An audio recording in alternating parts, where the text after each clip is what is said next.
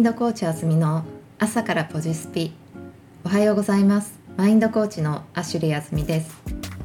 朝起きて窓を開けるとセミの声を聞きました。すっかり夏モードの香港です。日差しもサングラスを忘れて外に出るとじりじりと眩しいです。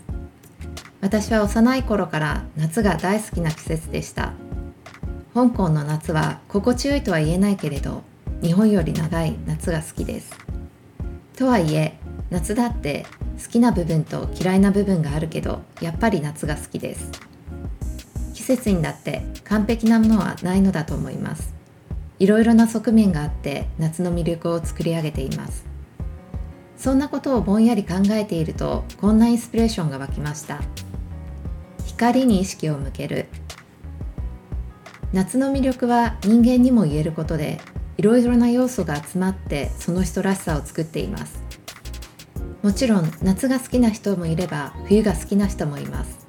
それはそれぞれ魅力が異なるから好みが分かれて当然です。夏が冬になる必要がないように人間だって誰かになろうとする必要はないのです。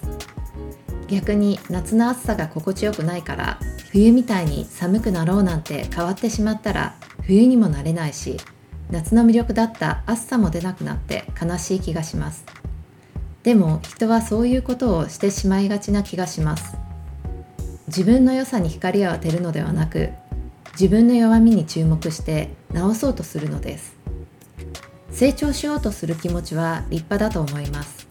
でも自分のための成長です。誰かになるための成長ではありません。